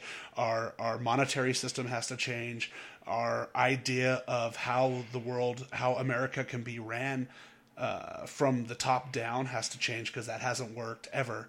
Um, and to understand that when you infuse education and opportunity and money into the poor and the lower class or lower middle class or even middle class, when you allow them these opportunities and more money and more time and more appreciation to do these things, the nation will grow exponentially. And anybody with half a brain can see that. So I'm pumped on the fact that all those things that I just described are in Bernie Sanders' agenda. The dude wants America to actually be on the road to being one of the great nations. One of the one of my favorite things when I was traveling uh, in Europe especially in 2011 i went backpacking with my sister over there for a month and just going from from city to city whether it was uh, being in you know in the in the alps uh, or, or, in um, in sweden or, or sorry not sweden in switzerland or in rome or wherever we went Austria, you name it. Uh, one of the biggest things that came up was I always asked people how their healthcare system was, how it was paid for, how their taxation was, and this and that, and and you know crime rates, all that stuff. And you look at these nations over there that a have have really good. Um, trade deficits and GDP ratios um, that are doing well governmentally, that are doing well financially, that are doing well physically. And the one thing they have in common is their people are happy because they make a great living wage, no matter who they are. They're taken care of by their government, no matter who they are, how much they're being taxed. They're they've got comprehensive health care. They've got uh, comprehensive, you know, um, preemptive care for certain things. They get discounts on on everything that has to do with health. They you know they get paid leave for if they're you know say a woman's pregnant, you get a couple mm-hmm. months paid leave to make sure that you can be there for the intrinsic part of the baby growing up. So. Um, I think that has to be taken into account uh, in this country because this country has always just been about making money, and really everything else has been an afterthought. And so I'm hoping that uh, that by feeling the burn and spreading the love, that uh, people will understand that too. Um, yeah, that's Definitely. You know what I'm saying? Yeah. Sorry to go on a political rant. No, no, that's you know I need I need to stay up more on stuff like this. I missed the the debates the other day I wish I'd caught them. I think I can find them. I'm sure they're on YouTube or whatever. Yeah, for sure. It's That's pretty good. I can't watch the Republican debates. It's it's like watching literally monkeys throw shit at each other. it's so bad. And uh, the the Democratic debate was not bad. Um, they the moderators rushed a little bit here and there, but they had some good topics, some good answers to some questions. Um, I think overall, Bernie probably won the last debate, but I'm biased because I like the dude. But what he had to say was more poignant and more and more pointed towards you know the real people of this country. So that's just me. And not only that, but I don't like Hillary Clinton. I don't like somebody who takes money from from all you know from the big banks, from all the people that have basically ruined or or tried to ruin this country in the last few years by by being completely greedy and taking people's money and ruining lower and middle class people's lives through the financial crisis and stuff. She gets campaign contributions and speaking contributions from like Goldman Sachs and uh, and a few of the other entities that were involved, J.P. Morgan Chase, stuff like that. So, I mean, fuck that. You can't say that you're for the middle class and that you're for America. Uh, you know, for the basically the probably 300 million out of the 330 million people in this country are lower class or middle class, barely middle class. Some of us, um, and have to work our ass off for a living. You know, and have to be in the service industry or or provide a service to somebody so that their business can run or whatever else. So it's just one of those things where I just appreciate somebody who's for the infrastructure, who's for the base. You know, if you're for the people, that's the way you have to be. And you got to get the money and the bullshit out of politics. You have to you have to provide health care for your people and not just allow pharmaceutical countries to countries pharmaceutical companies to price gouge and allow for legislation and allow for for changing the rules of like the Affordable Care Act. The Affordable Care Act was completely bastardized by the pharmaceutical industry and the healthcare industry because what they did is they pumped money into their senators through lobbyists and they fought it tooth and nail until they bipartisanly came to an agreement on some of the parts of it where they just screwed the American people over. I don't pay less for insurance anymore than I did before.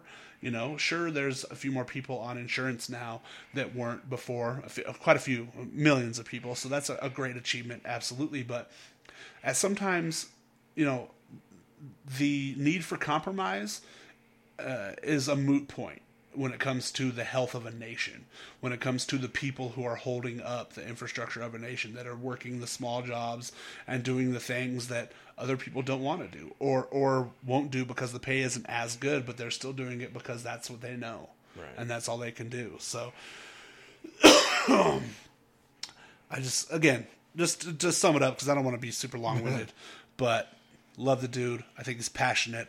I think he actually gives a fuck, and I think he's gonna crack some fucking skulls in the government and change some things, or, or at least try his damnedest to slap some people around and let them know that he's tired of the bullshit. Right. And uh, and hopefully we'll be able to get our democracy back because right now it isn't one. So that's where I'm at. I feel you, dog. Yeah, man. I don't know what. Uh, you feel like talking about anything else? Let's see where we're at. Yeah. Oh, we've been talking for a hell of a long time. Really? yeah, like an hour and a half. oh shit. That's. Well, crazy. you know, you get us on the old days in hip hop. I and know. We just like started fucking talking that shit. Well, all right. I guess it's that time, man. Um, Well, thanks for letting me stop by. dude, I absolutely, anytime, man. Uh, shit, maybe one of these times when I get some more sophisticated equipment, we can have you spin a little set on this Nah, bitch or something. That'd be awesome. Yeah, that'd be cool. Um, uh, we don't have any sponsors or nothing, but I usually like to thank a few of my friends' local businesses at the end. Um, of course, there's my business, Ace Technology Services, where I do everything from systems administration work to break fix work for computers. Uh, you can find that website at technologyreno.com or at acetechreno.com. Um, if you need any IT work, computers fixed, any troubleshooting, any of that stuff, we do that. Um, Reno City Kickboxing. Uh, it is uh, ran, ran by a friend of mine, Brennan, um, and it's a great spot. A lot of friends go to it, uh, learning uh, traditional Muay Thai kickboxing, uh, becoming fit, becoming more disciplined. Great spot. Um, yeah, that's uh, that's really all I can think of for for right this minute. Um, what do you got? You got anybody you want to talk about? Any shout outs? Uh, just uh, just uh, when I'm DJing and stuff like that, me and uh, a couple of friends of mine got a little crew. We call them the Thermites crew. Thermites crew Yeah. tight. So, and then uh, we got a Facebook and all that. It's just facebook.com slash thermites. Okay. And, uh, you know, those, that'll keep you updated on all the shows we DJ. And we're doing a lot of cool things. We're doing, uh, aside from just DJing shows like on the weekends, we're trying to start doing uh, record swaps, record, you know, things like that. People bring, buy, sell, trade records. We're going to try to get a couple record stores in on it for the summer, trying to blow those up. We're doing, uh, I think we're going to do a workshop. Um, I want to give some DJ lessons.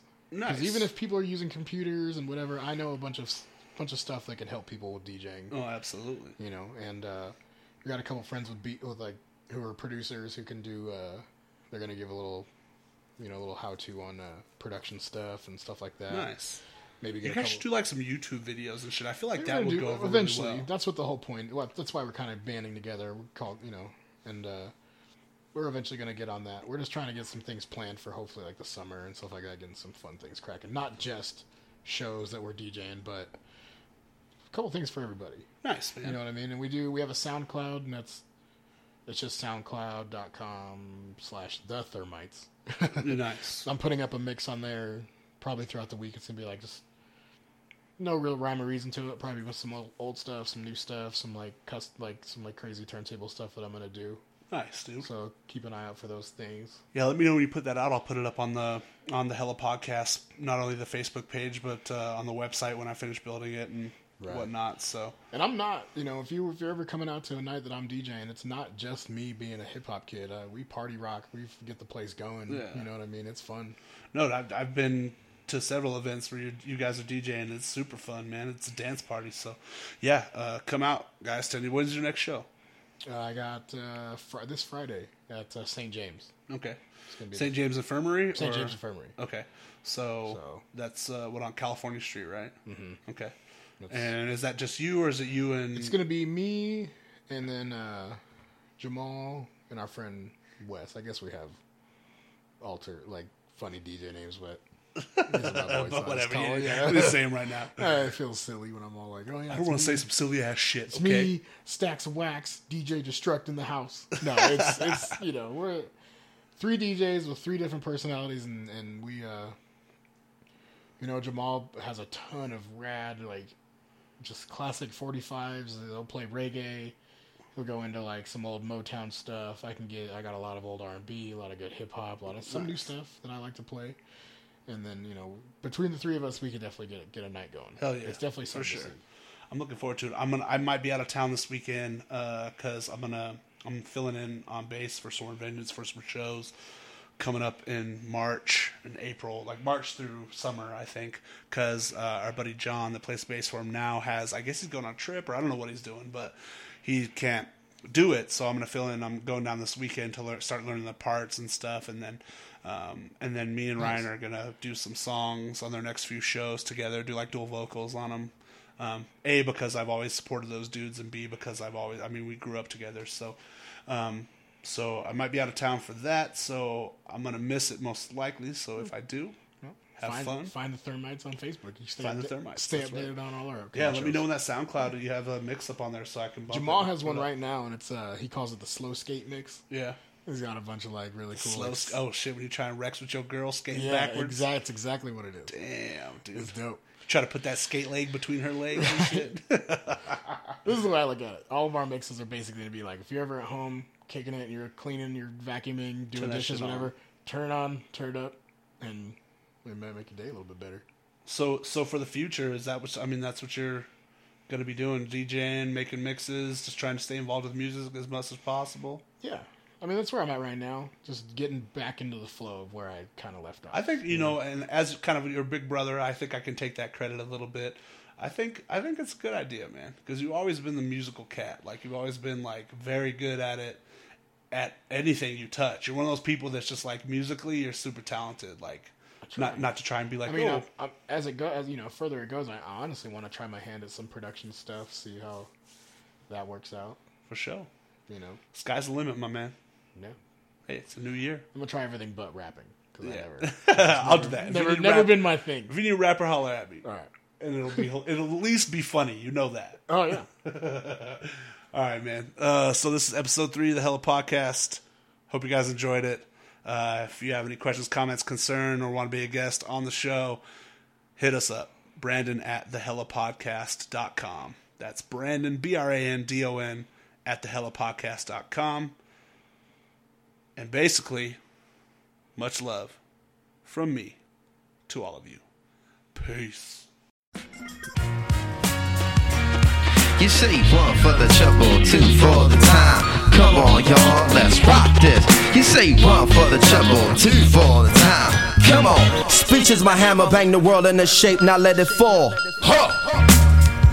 Restlessness is my nemesis. It's hard to really chill and sit still. Committed to page, I write around. Sometimes won't finish for days. Scrutinize my literature from the large to the miniature. I mathematically add. Minister, subtract the wax selector. Will it back, I'm feeling that.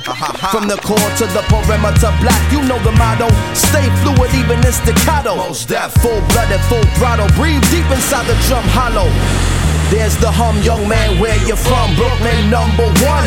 Native son, speaking in the native tongue, I got my eyes on tomorrow. While you still trying to find where it is, I'm on the ad where it lives and dies. Violently, silently, shine so vibrantly that I squint to catch a glimpse. Embrace the bass with my dark ink fingertips. Used to speak the king's English, but caught a rash on my lips. So now I chat just like this. Long range from the baseline. Swish. Move like an apparition. Low to the ground with ammunition. Bow. Move from the gate, voice cued on your tape, putting food on your plate. Many crews can relate. Who choosing your fate? Yo, we went from picking cotton to chain gang line chopping to bebopping to hip hopping. Loose people got the blue chip stock option. Invisible man got the whole world watching. Where you at? I'm high, low, east, west, all over your map. I'm getting big props with this thing called hip hop, where you can either get paid or get shot when your product in stock. The fair weather friends flock when your chart position dropped the phone calls. Chill for a minute, let's see who else hot. Snatch your shelf spot. Don't gas yourself hot. The industry just a better built cell block. A long way from the shell tops and the bells, the L rock, rock, rock, rock, rock, rock, rock, rock, rock, rock, rock, rock, rock.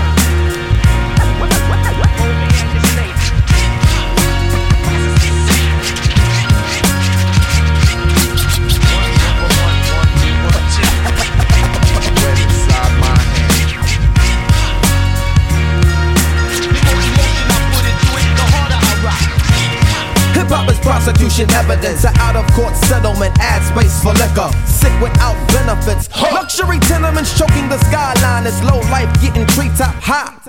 Hit is a backwater remedy, bitter and tender memory. A class C felony facing the death penalty. Stimulant and sedative, original repetitive, violently competitive, a school unaccredited. The break beat you get broken with on time and inappropriate hip hop. Went from selling crack to smoking it. Medicine for loneliness, remind me of Thelonious and dizzy. Boppers the B-boys getting busy. The wartime snapshot. The working man's jackpot, a two dollar snack box so beneath the crack spot. Olympic sponsor of the Black Glock. Gold medalist in the back shot from the sovereign state of the have-nots, where farmers have trouble with cash crops. It's all city like phase two, and I will simply amaze you, praise you, pay you, do whatever you say do, but black it can't save you.